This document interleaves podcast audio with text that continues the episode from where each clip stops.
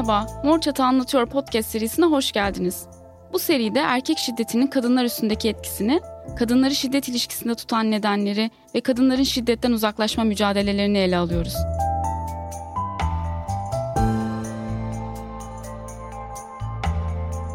Her birimiz kadın olduğumuz için patriarkal sistemden kaynaklanan erkek şiddetine birçok farklı biçimde maruz kalabiliriz.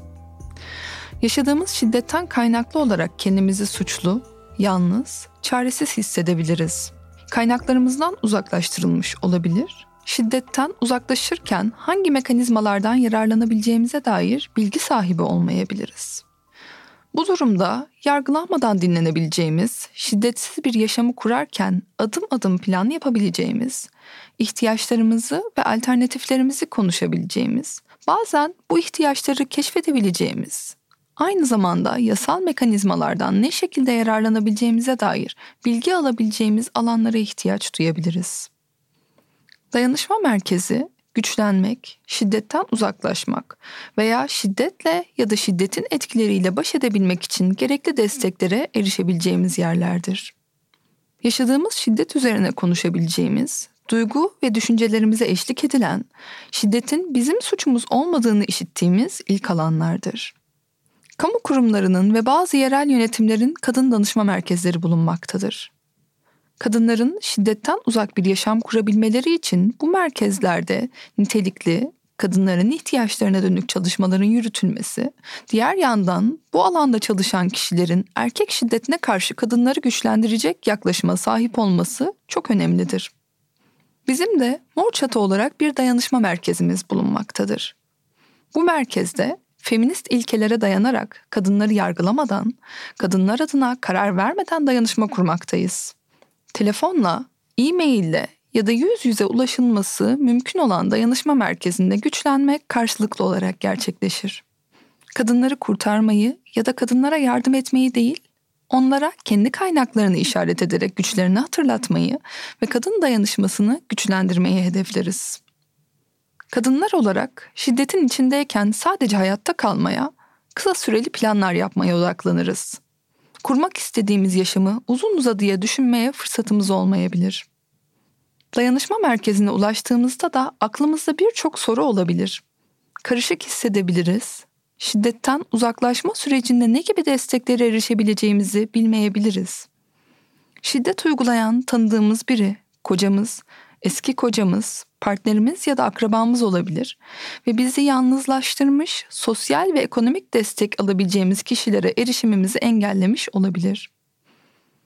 Buradan itibaren ekonomik güçlükler yaşamaktan korkabiliriz. Varsa çocuklarımızın bu süreçten zarar görmesinden tedirgin olabiliriz. Çok yönlü bir biçimde desteklenmeye ihtiyaç duyduğumuz bu süreçte aldığımız desteklerle plan yapabilir kaynaklarımızı ortaya çıkarabilir ve yeni kaynaklar keşfedebiliriz. Her birimizin öyküsü şiddet ve şiddetten uzaklaşma deneyimi biriciktir. Şiddet yaşamak bize kendimizi güçsüz, çaresiz hissettirebilir. Var olan gücümüzü, aileyi, kurduğumuz ilişkiyi ayakta tutmaya aktardığımızdan kendi gücümüzü görmek kolay olmayabilir. Aynı gücü şiddetten uzakta bir yaşam kurmaya yönlendirdiğimizde yaşamımıza dair üreteceğimiz yeni sorular ve yanıtlarla şiddetsiz bir yaşamı kurmanın olanaklarını oluşturmak mümkün. Dayanışma merkezinde verilen destekler her kadının kendine özgü durumuna göre başvuru alan gönüllüleriyle birlikte planlanır. İhtiyacımıza göre sosyal, hukuki, psikolojik destek alabiliriz. İhtiyaç duyduğumuz haklarımızla ilgili temel bilgilere erişmek, dayanışma merkezindeki çok yönlü desteğin ilk adımlarından biri olarak düşünülebilir. Kadınlar olarak doğru bilgiye erişmemiz çoğunlukla kolay olmayabiliyor ve bu bilgilere erişmemiz güçlenmemizin önemli bir parçası. Bu doğrultuda temel hukuki bilgileri dayanışma merkezindeki sosyal çalışmacı vasıtasıyla edinmek mümkün alana dair bilgi ve deneyim gerektiren hukuki durumlar söz konusu olduğunda ise kadınların doğrudan avukatlar ile görüşmesi sağlanabilir. Kadınlar olarak şiddetten uzakta, bağımsız bir yaşam kurarken ekonomik desteklere ihtiyaç duyabiliriz. İstihdam ve meslek edindirme kurslarından çocuklarımızın eğitim ile ilgili ihtiyaçlarına da uzanabilecek bu ihtiyaçları tespit ettikten sonra görüştüğümüz sosyal çalışmacı bu konuyla ilgili erişebileceğimiz kaynaklara işaret edebilir. Diğer yandan ekonomik desteklere ihtiyaç duyduğumuzda Sosyal Yardımlaşma ve Dayanışma Vakfı, Sosyal Hizmet Merkezi gibi kurumlara yazılı olarak başvuruda bulunabiliriz. Bazı durumlarda sosyal çalışmacı gönüllüler başvuru sürecinde bu kurumlara verilmek üzere sosyal inceleme raporları yazabilir, gerektiğinde kurumlarla iletişime geçebilir. Dayanışma merkezinde verilen desteğin bir diğer parçası da yaşadığımız şiddete ilişkin riskleri analiz etmek ve güvenlik planı yapmaktır. Şiddetin oluşturduğu tehdit, şiddet uygulayan için hangi yöntemlerin caydırıcı olabileceği, ne gibi önlemler alınabileceği kadının şiddet uygulayan hakkındaki bilgisinden itibaren kadınla birlikte değerlendirilir. Bu doğrultuda 6284 sayılı kanun kapsamında gizlilik, şiddet uygulayanın silahını teslim etmesi, kimlik değişimi gibi yasal yollara başvurulabilir. Şiddetten uzaklaşma sürecinde kadınlar olarak her birimiz farklı yöntemler üretiyoruz. 6284 sayılı kanun kapsamındaki haklarımızdan yararlanarak evimizden ayrılmadan da şiddetsiz bir yaşam kurmamız mümkün. Bu doğrultuda kolluk veya aile mahkemesi üzerinden şiddet uygulayanın kendimizden ve çocuklarımızdan uzaklaştırılmasını, çocuklarımızın geçici velayetini ve tedbir nafakası talep edebiliriz. Peki sığınak ihtiyacımız geliştiği takdirde neler yapabiliriz? Bazen sığınağa ihtiyacımız olduğunu fark edemeyebiliriz. Bulunduğumuz ortamda yaşadığımız şiddetten dolayı plan kuramadığımızdan ne istediğimizi bilmek mümkün olmayabilir. Çocukların etkilenecek olması, ailenin korunması, ekonomik güçlükler, çaresizlik duygusu gibi birçok konu sığınak ihtiyacının olduğunu gösterebilir. Şiddetsiz bir ortamda bütün bu kaygı verici konulara bakıp kendimize sağaltarak şiddetten uzak bir yaşam kurabiliriz. Bu ihtiyacımız dayanışma merkezinde başvuru alan gönüllüyle birlikte değerlendirilir. Kadınların kendilerini güvende hissederek bütün bu deneyimlere bakabileceği bir alan olduğu ve eğer isterse bunun hakkı olduğu dayanışma merkezi gönüllüsü tarafından ortaya konur.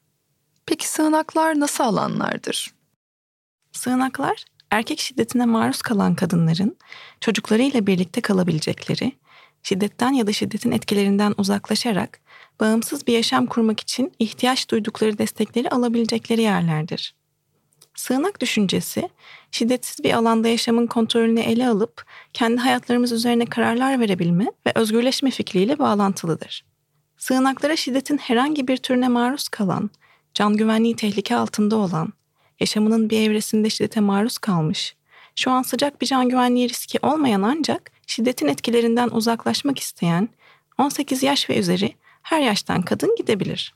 Sığınaklar yalnızca can güvenliği riskinden kaçılan bir yer değil, aynı zamanda sıcak bir güvenlik riski olmasa dahi yaşanılan şiddetten uzaklaşarak uzun süreli çözümler geliştirebilmek, yaşanılan şiddetin sıcak etkilerini üzerimizden atıp kendimizi sağaltacağımız, şiddetin etkisinden sıyrılmak için ihtiyaç duyduğumuz desteklere ulaşacağımız, hedeflerimizi koyabilmek, yerine getirebilmek için gerekli desteklere ulaşabileceğimiz yerlerdir.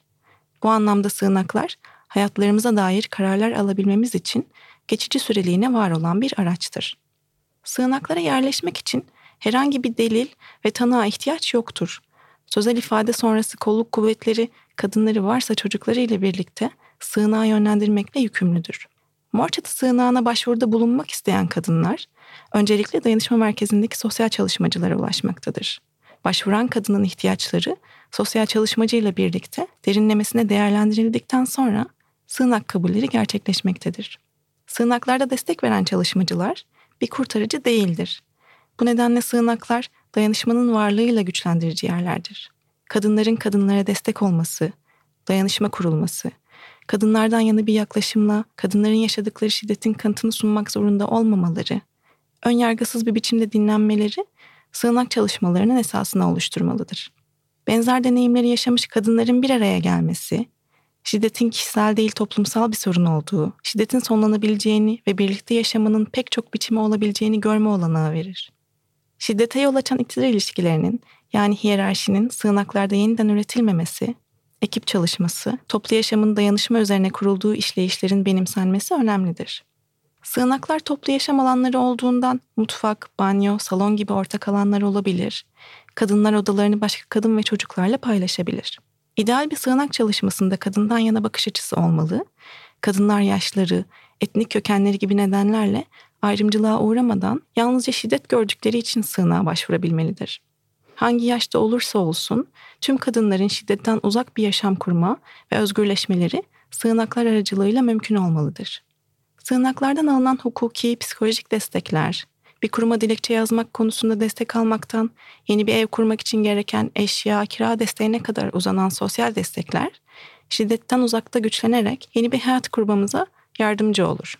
Kadınlar sığınakta kaldıkları süreçte tüm hukuki başvurularını gerçekleştirebilmekte, uzaklaştırma ve gizlilik kararı başvurularını yapabilmekte, boşanma davası açabilmek için baroların adli yardım birimlerinden ücretsiz avukat desteğine başvurabilmektedirler.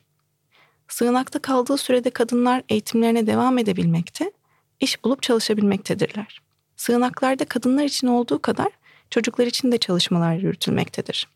Çocuklar çoğu zaman şiddetin bir tanığı olarak, çoğu zaman da şiddete doğrudan maruz kalarak ya da ihmal edilerek şiddetten olumsuz etkilenmekte ve desteklenmeye ihtiyaç duymaktadır. Sığınakta kaldıkları sürece eğitim, sağlık ve diğer ihtiyaçları için destek alabilmektedirler. Bunun yanında sığınakta kalınan süreçte ortak yaşamı kolaylaştırmak, birlikte yaşadığımız kadınların deneyimlerini duyarak güçlenmek için tematik grup çalışmaları da gerçekleşmektedir.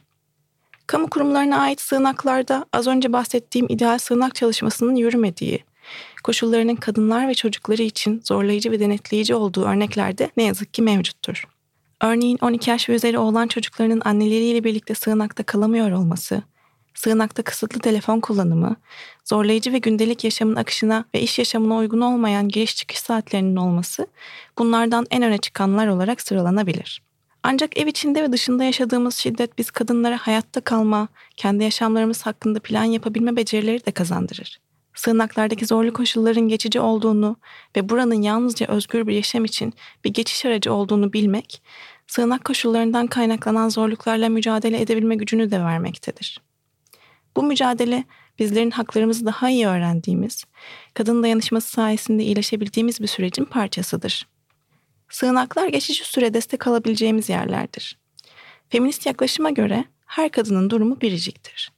Yaşanan şiddetin koşulları ve kadın üzerindeki etkisi her kadın için farklılık göstermektedir.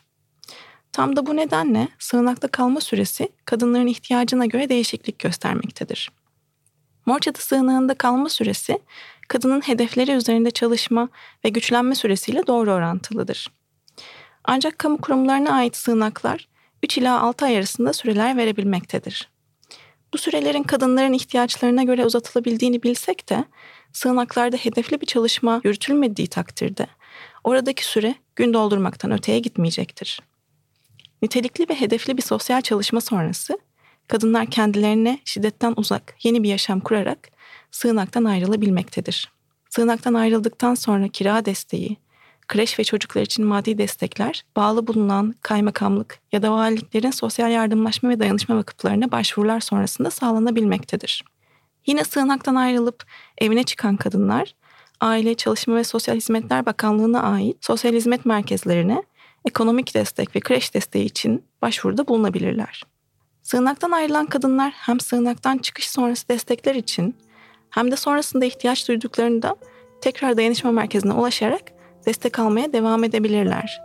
Bu açıdan dayanışma merkezlerinin varlığı, kadınların ihtiyaç duyduklarında yeniden ulaşabileceği alanlar olması büyük öneme sahiptir.